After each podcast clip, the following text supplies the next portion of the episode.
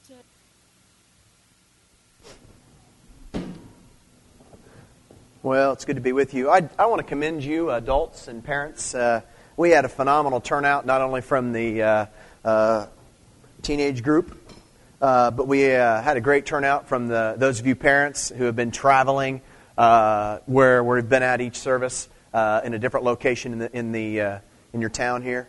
And I've been extremely pleased about what I've been sensing in the services, that you haven't come as spectators but as participators in what God is doing.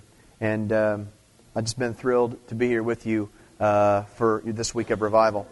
I want you to open your Bibles this evening to John chapter 5, and really been immersing my life into this chapter and studying it and coming to grips with the message that is presented here, and it indeed is powerful. I want you to mark in your Bibles, if you would, not only this passage we're looking at this evening. We're going to center in on one verse. It's verse 30 of chapter 5, but I would also like you to mark Luke chapter 1 with me as well, if you wouldn't mind, and we're going to use that as a reference point.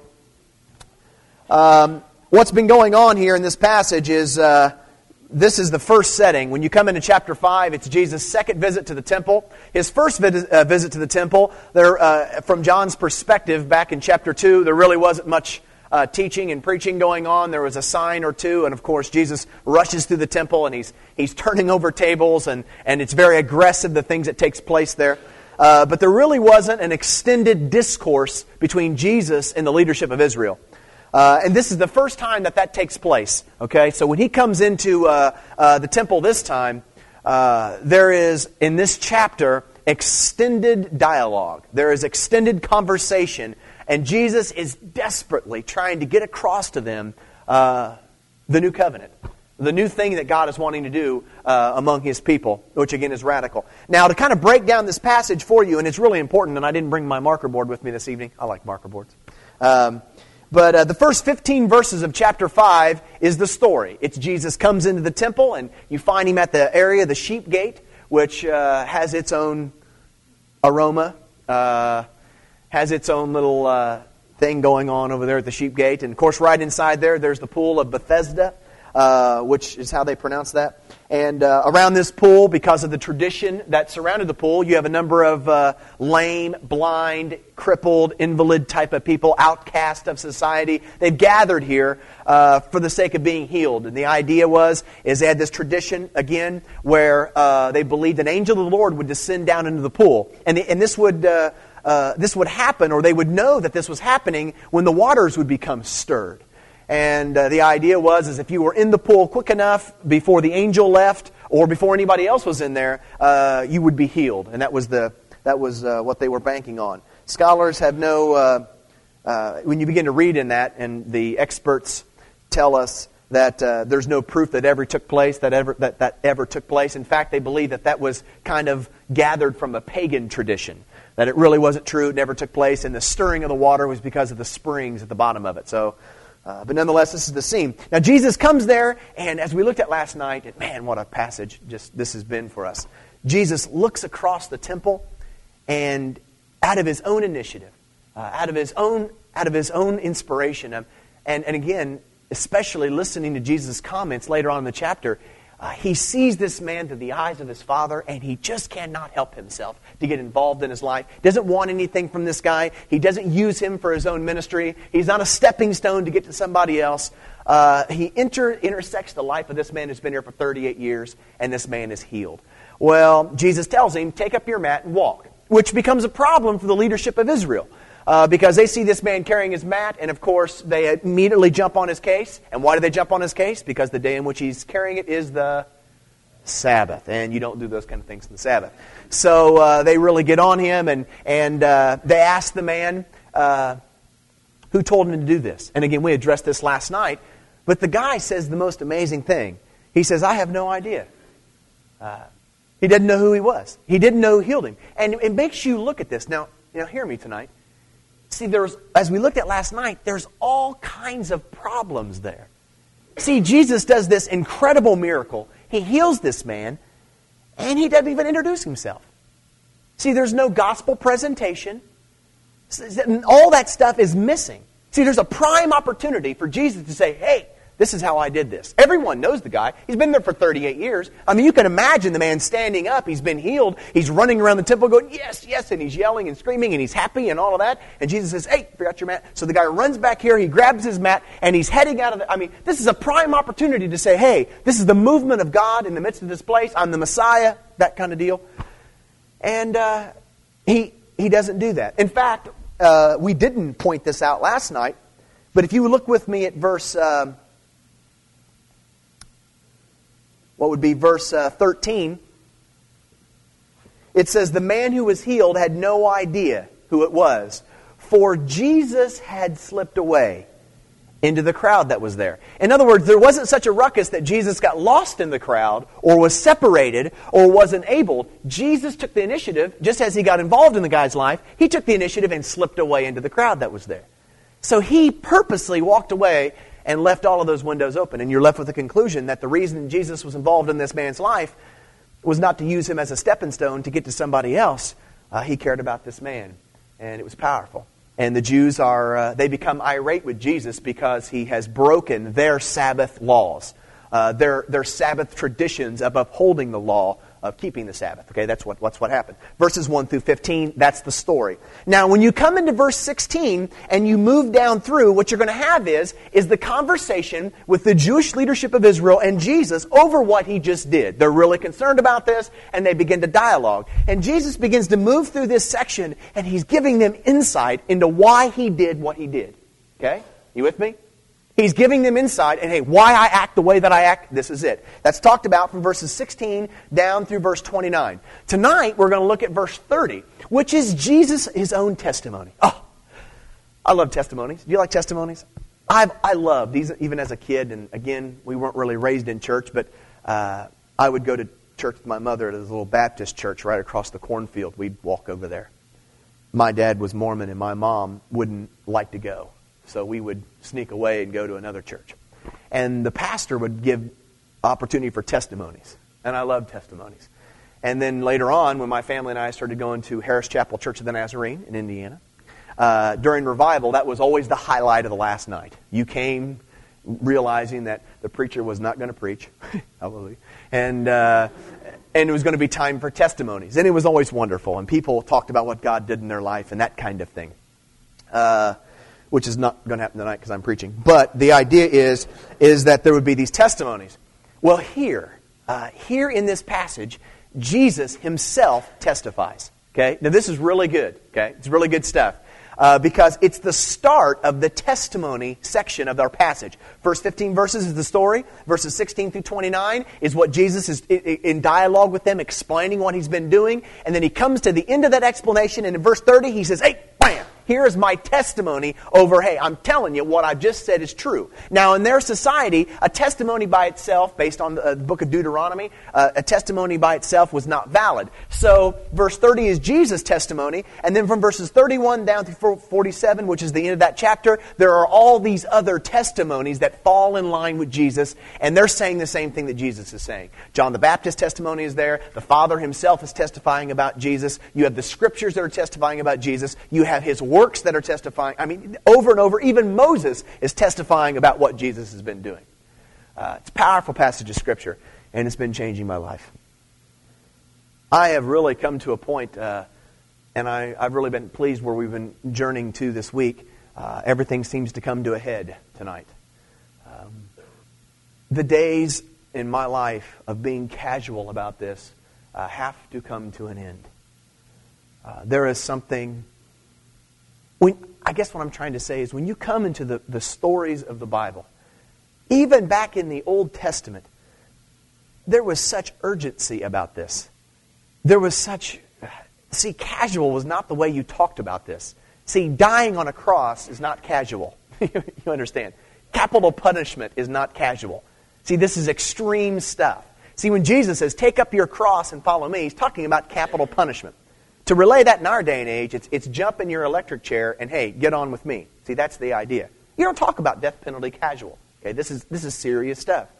And what Jesus is talking about is is capital punishment ideas. It's losing your life. It's giving up yourself. It's coming to the end of who you are until your life is so identified with his life that what you're doing is what he's doing. What's going on in you is going on in him. This is the idea. And see, I've really been embracing that in my own life, and it's dangerous. It's threatening. See, your views, your future. See, all of that kind of stuff comes into perspective when you really come back to the call that we've been given. Christianity. Losing yourself, losing your future, losing your opinion, and having no other opinion but Jesus. Getting wrapped up in him. This is where it's all moving. This is what we've been talking about this week, and it really comes to a head in our passage. I want to look with you tonight, again, at Jesus' testimony, which is in verse 30. And let me read this for us, and we'll ask the Lord to help us. This is how it reads. John chapter 5, verse 30. I'm reading out of the NIV. By myself, I can do nothing. I judge only as I hear, and my judgment is just. For I seek not to please myself, but him who sent me. Father, we love you this evening. This is not preacher talk. This is me talking to you. I have spent my whole life on my own, living for myself, surviving, walking and making decisions based in my own interests. And to have at the very core, the very center of my life, decisions, attitudes, plans, future, those kinds of things that are not in my best interest is radical. To live and respond and think and work and act, not for my best interest, but for the interest of you, is radical to me. Perhaps it's what it means to lose my life. That is the sum total of your Son's testimony, Father. And I want it to be my testimony. Father, we want to have a testimony tonight that says, hey, what matters to me is what matters to the Father. My opinions are the opinions of the Father. Help us come to grips with that tonight. And we'll give you all the praise. And we ask these things in the name of Jesus. Amen. When you look in our passage, again, original language, we use that as preachers to kind of help clarify. And you really, and when it really comes down to it, I believe the Holy Spirit communicates beyond language barriers. I really believe that. In fact, that's what makes preaching so phenomenal. You with me? That's what makes preaching so phenomenal, is that a preacher is not a what is it? I've heard it presented as this before. A preacher is a persuader. That's what I've always heard preachers are. They persuade you. Well, I don't buy that. See, I'm not a persuader. I'm not trying to sell you anything. Okay, if I was trying to sell you something, my message would drastically change.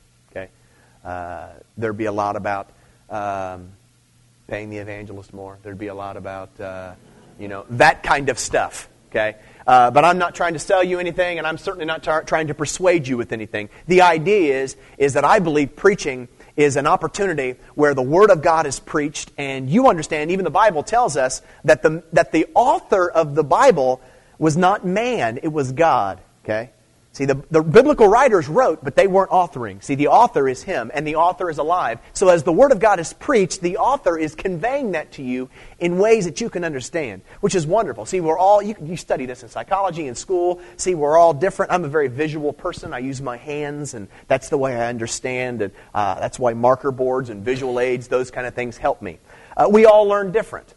Some of you may not be that way. Some of you may be audible learners. Others of you may have to read in order to understand or use visual aids. We all process differently. What's wonderful is the Lord knows how you understand. The Lord knows how you process. He knows your personality, which is what is so wonderful. See, when the Word of God is preached, it applies to us in each and every one of us in our own specific way, if that makes sense.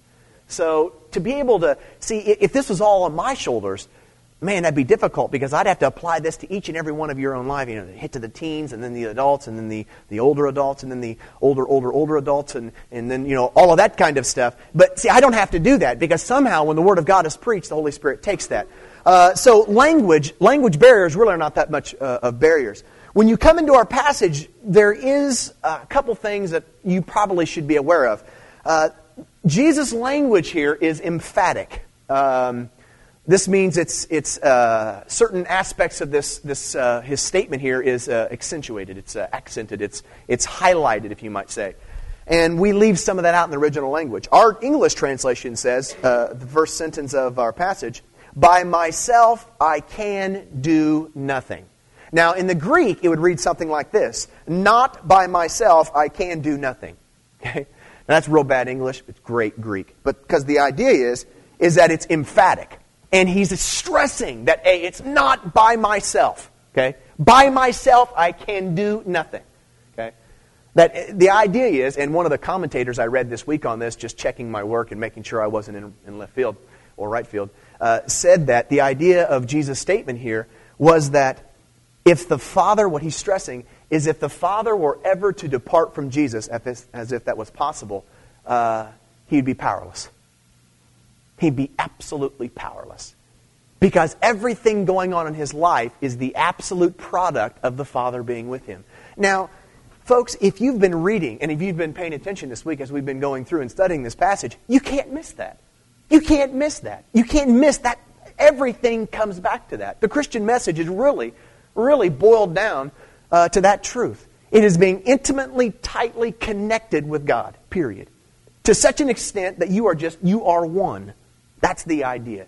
Jesus prays this for the disciples. He says, "Father, let them be one as you and I are one." Okay? And he gets into all that kind of language. As we're tight, let us be tight. See, that's the thing that he's been talking about here. Now, to kind of recap a little bit some of this language, go back with me in verse 19. Jesus says here in verse 19, he says, "I tell you the truth. The Son can do nothing by himself. He can do only what he sees the Father doing. Because whatever the Father does, the Son also does." Two Greek words that we would translate "do" in the New Testament. It's difficult to know when which is used. Okay, one word, one English word for "do," a couple different Greek words for "do." Two that John used pretty consistently, the Greek words "prasso," and do you remember the other one? "Poieo." Wow, I'm impressed. "Prasso" and "poieo."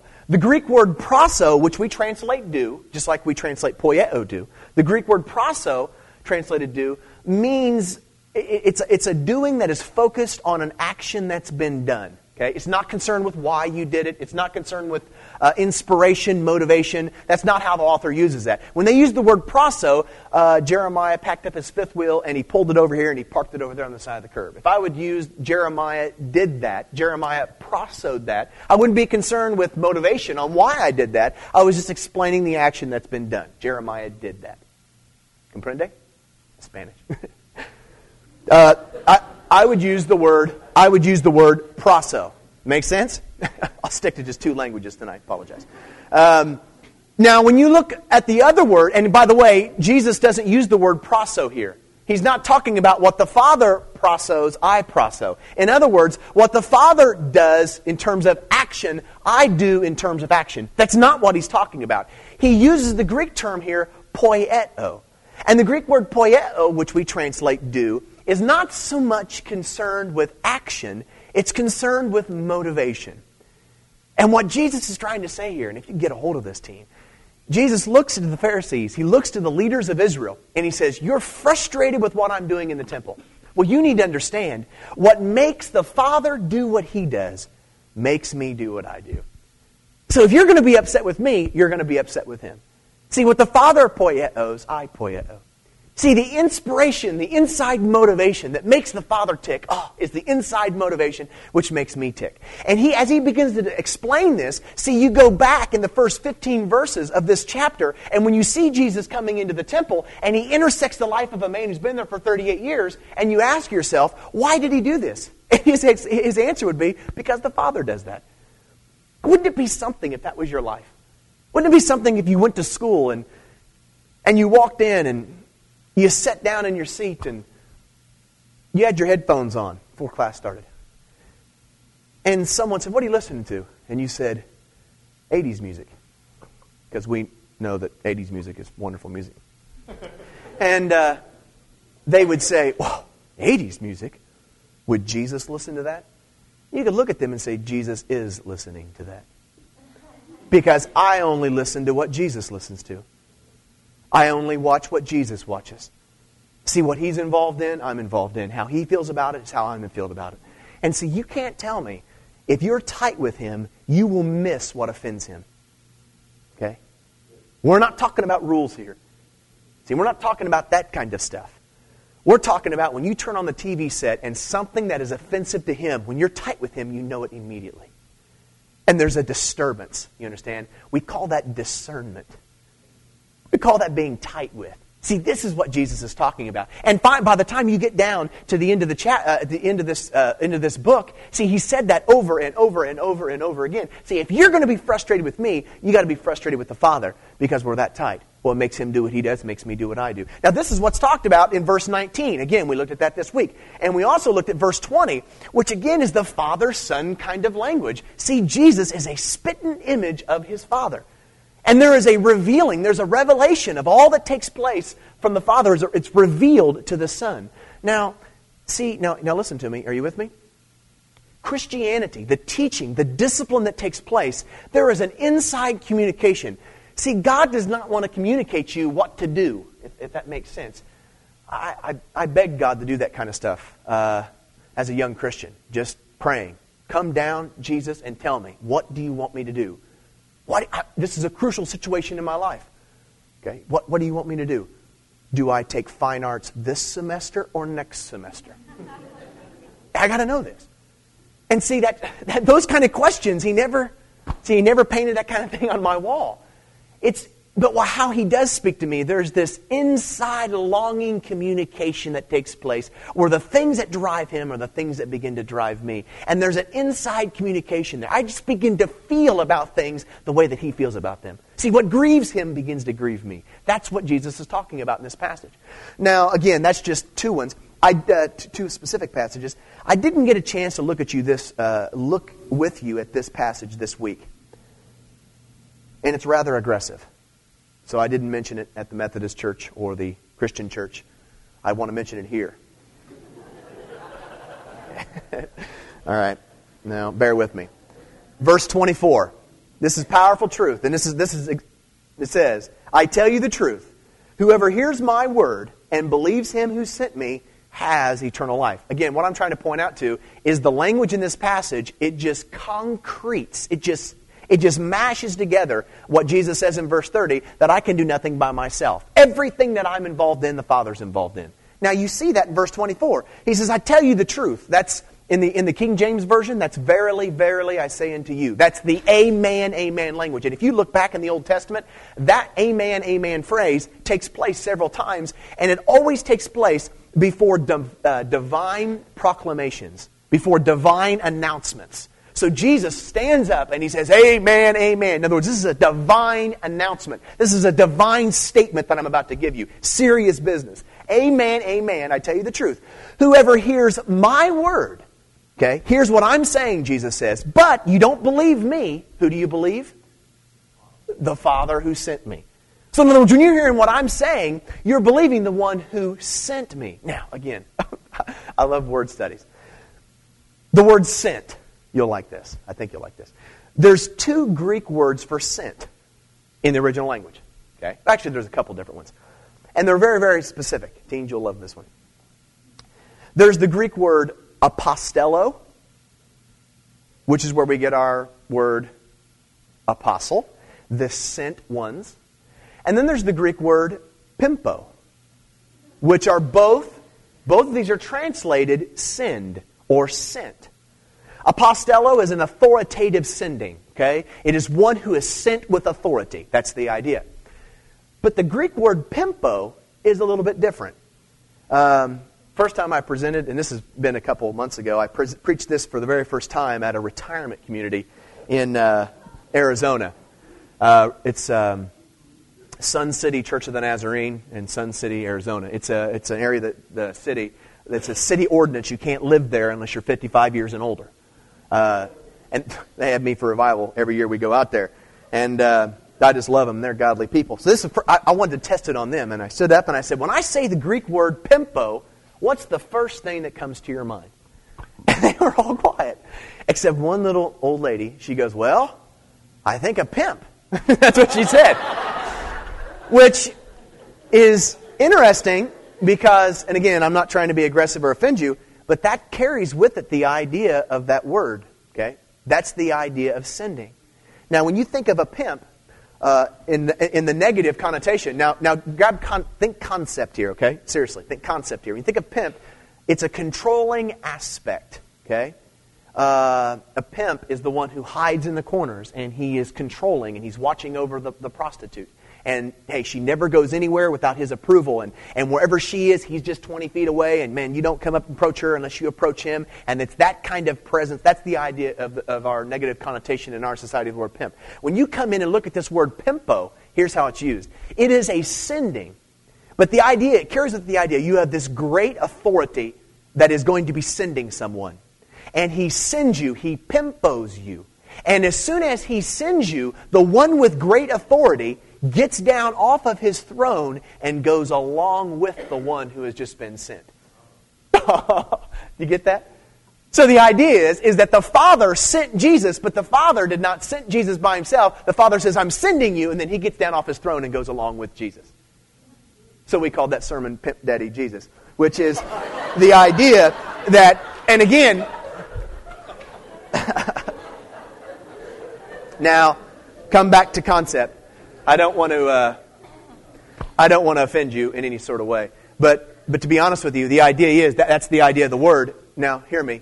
By the time you get down to chapter 17, Jesus says, as the Father has sent me, I pimpo you.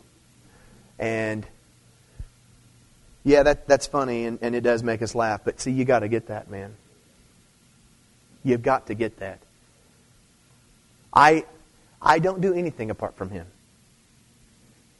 And the New Testament idea of sin is anything that's done apart from Jesus is sin. Do you realize preaching can be sin? Preaching can be sin. See, what's sin? Missing the mark. That's the typical answer for it. That's the typical understanding. Wesley went a little bit deeper than that. Wesley said that sin is, there's two really types of sin, the way he talks about it. Sin properly so-called and sin improperly so-called and that kind of business. But the idea of sin is you cannot live the life God has called you to live. So anytime you attempt to live, even out of the best intentions, you try to live the life God has called you to live, you're going to fall short. Why? Because you're unable to. You're missing the mark. It's sinful. So the idea of holiness is coming down inside of you, and what you are not able to do, God does. So if you come up here and preach out of your own strength, out of your own wisdom, out of your own abilities, guess what that becomes? So sin, you understand, sin is not a thing. Sin is an act. Sin is an involvement in something without the presence of Jesus. Folks, we believe this. That's consistent. That's the idea.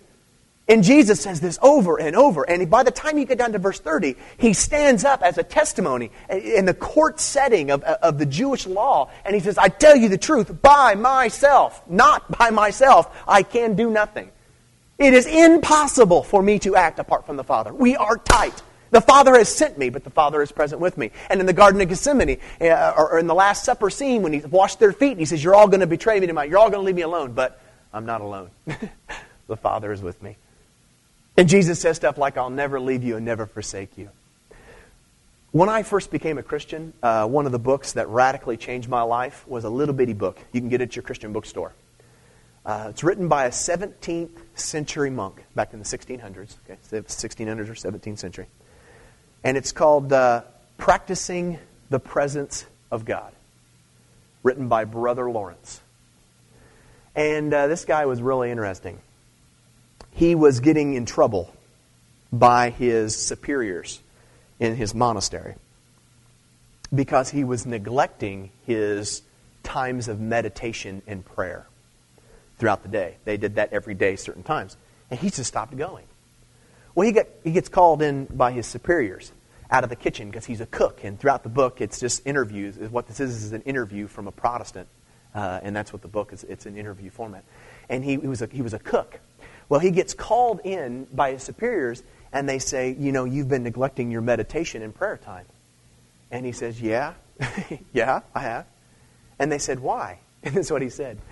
He said, because the time that I spend in the kitchen cooking is no different than the time that I spend in meditation and prayer. That Jesus, the reality of his presence, is just as with me when I'm cooking, is just with me when I'm meditating. Wouldn't it be something? Is it that you could just leave this place tonight, and as his presence is as real and is centered in your life right here, that when you go home, and you go home this evening, and you watch your television, and you do whatever, you do the dishes for your wife, and you begin to serve your family and that kind of stuff. See, the reality of his presence is no different than it is right here. And you function all day like that. That radically changed my life. And in college, I used to do things that would help me remember, because I would get up in the morning, and by noon, I will have forgot that Jesus was with me. I mean, do you imagine what it would be like to just walk all day to realize that, whoa, he's with me. See, that changed the way you talk to people. That changed the way you flip through the channels on the TV. It changed what you pause at, what you don't pause at. It changed the way you would respond to your boss when he's breathing down your throat. It changed the way that you talk to your girlfriend or your boyfriend, to your husband or your wife, to your children. Changed the music you listen to. In fact, it changed your whole entire life. Imagine if the literal physical presence of Jesus just appeared right beside you, and he walked with you, you talked with him all day long. Think that'd change your life? Shouldn't, because that's how you're supposed to be living right now. That's the idea. That's the reality of this passage. By myself, I can do nothing. He's with me. That when you're listening to me, you're not listening to me, you're listening to him. This is what he's saying. And again, now this affects everything that's going on in the life of Jesus, okay? Listen to what he says next. By myself, I can do nothing. I judge only as I hear, and my judgment is just. Now, this comes off a passage where he's been talking about the judgment, okay? And Jesus is the judge, and on the last day, he's going to stand as judge. But that's all future stuff. In our passage here, when it says, I judge only as I hear, that's present tense, which means, and there is an aspect of the final judgment being settled right now. But what Jesus is trying to say here is all the decisions, that word judge can also be translated decide, all the decisions, all the judgments, all those crucial decisions that Jesus makes in his life right now is a direct result of the presence of Jesus, or the presence of his Father involved in those judgments. Okay? Let me bring this down in everyday living.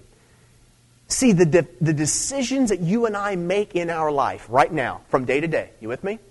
The decisions that you make right now are to be a direct result of the influence of Jesus in your life.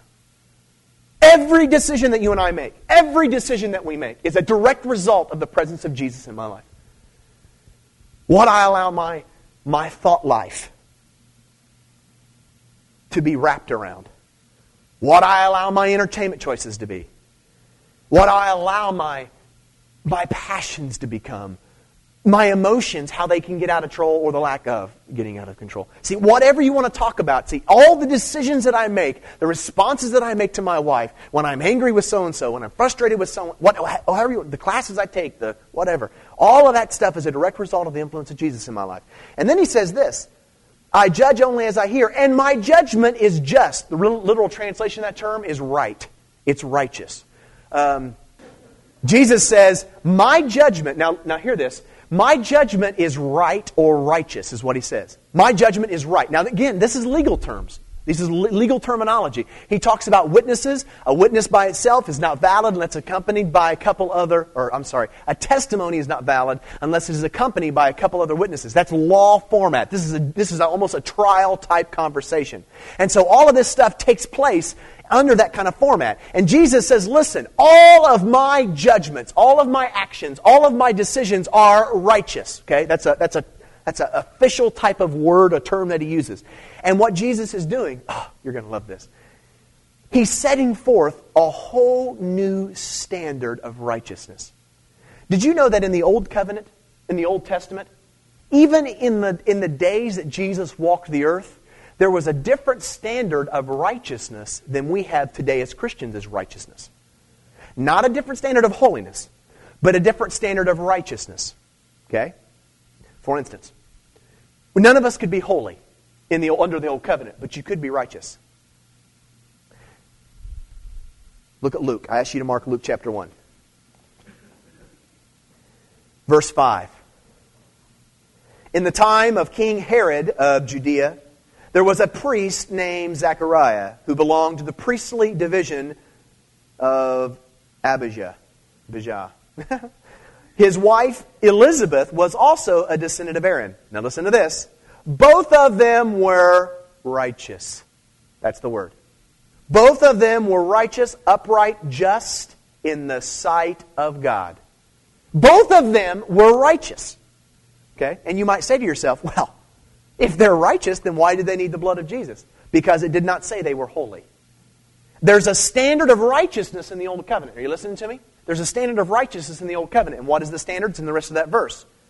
Because both of them were upright or righteous in the sight of God, observing all the Lord's commandments and regulations blamelessly. So the standard of righteousness that was in the Old Covenant was that you were to uphold that you were never expected to be holy in the Old Covenant. Okay? You were expected to observe the Sabbath commandments. You were expected to observe the law, observe the precepts and the sacrifices and the whole system and all that kind of stuff. You understand, you still were not holy, but that was a standard. You with me?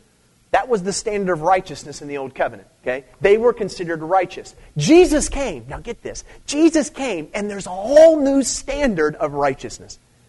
See, in the hour of the New Covenant, as Paul tells us, you could do all the things that make the people in the Old Covenant righteous and not be righteous. Because there's a new standard of righteousness. You didn't get it. Let me give it to you again. See, there's a whole new standard of righteousness in the Old Covenant. You couldn't be holy. Hey, God is this, we are that, you're absolutely other than God. But, see, God implemented this sacrificial system. And by observing all the ordinances of that thing, all the stuff in Deuteronomy and Numbers and all the strictness and the eating and the dietary laws and all that kind of stuff, by observing all of that, you could live in a standard of righteousness with God. Not holiness, but righteousness. But when you come into the new covenant, see, that stuff is past. That stuff is gone. That stuff is old. That's no longer the standard of right living before God. Right living before God in the old covenant was by keeping all the standards. Right living in the new covenant is now being defined by Jesus. And right living in the new covenant now is being holy. This is the standard that Jesus gives us. The new standard of righteousness is this. By myself I can do nothing. I judge only as I hear, and my decisions, my judgments are just, are righteous. Why? For I seek not to please myself, but the one who sent me. Here's the standard of righteousness for the New Testament. Here's a standard of righteousness which leads to holiness in the New Testament. Yourself is absolutely abandoned. You are absolutely tight with the Father. You're walking hand in hand with Him. You're walking in intimacy with Him. And you seek not to please yourself, but to please Him. And whatever pleases Him in the decision, in the moment of your life that you're now facing, that is what you respond to, and that is right living, and that is holiness. That's what we're talking about. He never stops beating this drum, which is why I get so excited about it, because I think I'm on to something in the Gospel of John. By the time you come down to right before His crucifixion, Jesus says, "As for the person who hears what I'm saying but does not keep what I'm saying, I do not judge him, for I did not come to judge the world but to save it. There is a judge for the one who rejects me and does not accept my words. That very word which I spoke will condemn him at the last day. For I did not speak of my own accord." Hear this. I did not speak of my own accord, but the Father who sent me commanded me what to say and how to say it. I know that His commands leads to eternal life. So whatever I say is just exactly what the Father has told me to say. That's what He's saying. And by the time you get to chapter 15, what does Jesus tell the disciples? How does He describe their relationship? It's vine and branch type of stuff. Okay? It's that kind of tightness. I don't know what that does to you. And for me, and looking at that, that's really easy study. I'm not really into theology. And yet everybody tells me that theology affects the way that I study the Bible. Probably does. Really not into church doctrine and what this church believes and what that denomination believes and that kind of stuff. Sure, I'm a Nazarene. But the fundamental flow of my life is this book. Okay? I really care what this thing has to say. And when I come into John chapter 5, verse 30, what it says is that if I were to stand up and give a testimony at the end of this revival, what my testimony would be is, this evening my life has come to an end. And I have no decisions that are apart from Him anymore. When I get in my car, He and I are going to drive home. When I get out, He and I are going to walk into my house.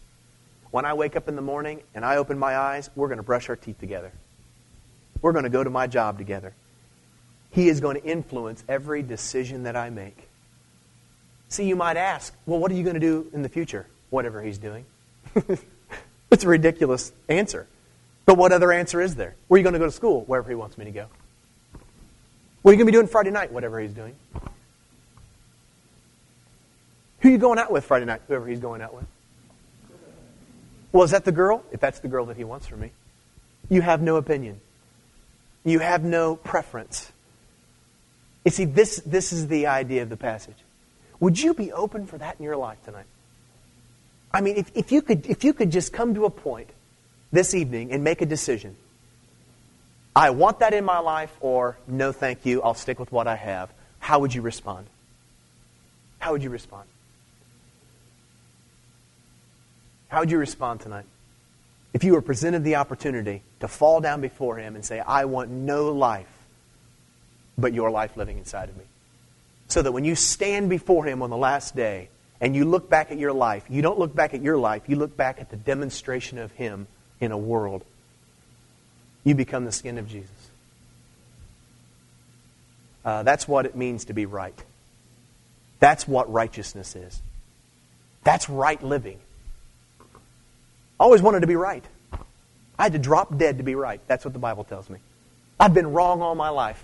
Even in my best intentions, I'm wrong. I want to be right. And it's going to cost me my life. That's what we've been talking about this week. And I don't want you to miss that. And I guess there's something to be said about you coming to church, girls, boys. There's something to be said about your tithe, parents, those kind of things. Why wouldn't you want that? Why would I wonder in these kind of settings? Why wouldn't we? And this, I don't want to pressure you, but I guess I just want to say, why wouldn't we all just fly out of our seats and throw ourselves at the altar and say, "Oh, I want that in my life." Why wouldn't we want that? Why wouldn't you want that to be the defining factor of your life? I love you tonight, Lord Jesus. I want a whole new standard of righteousness in my life.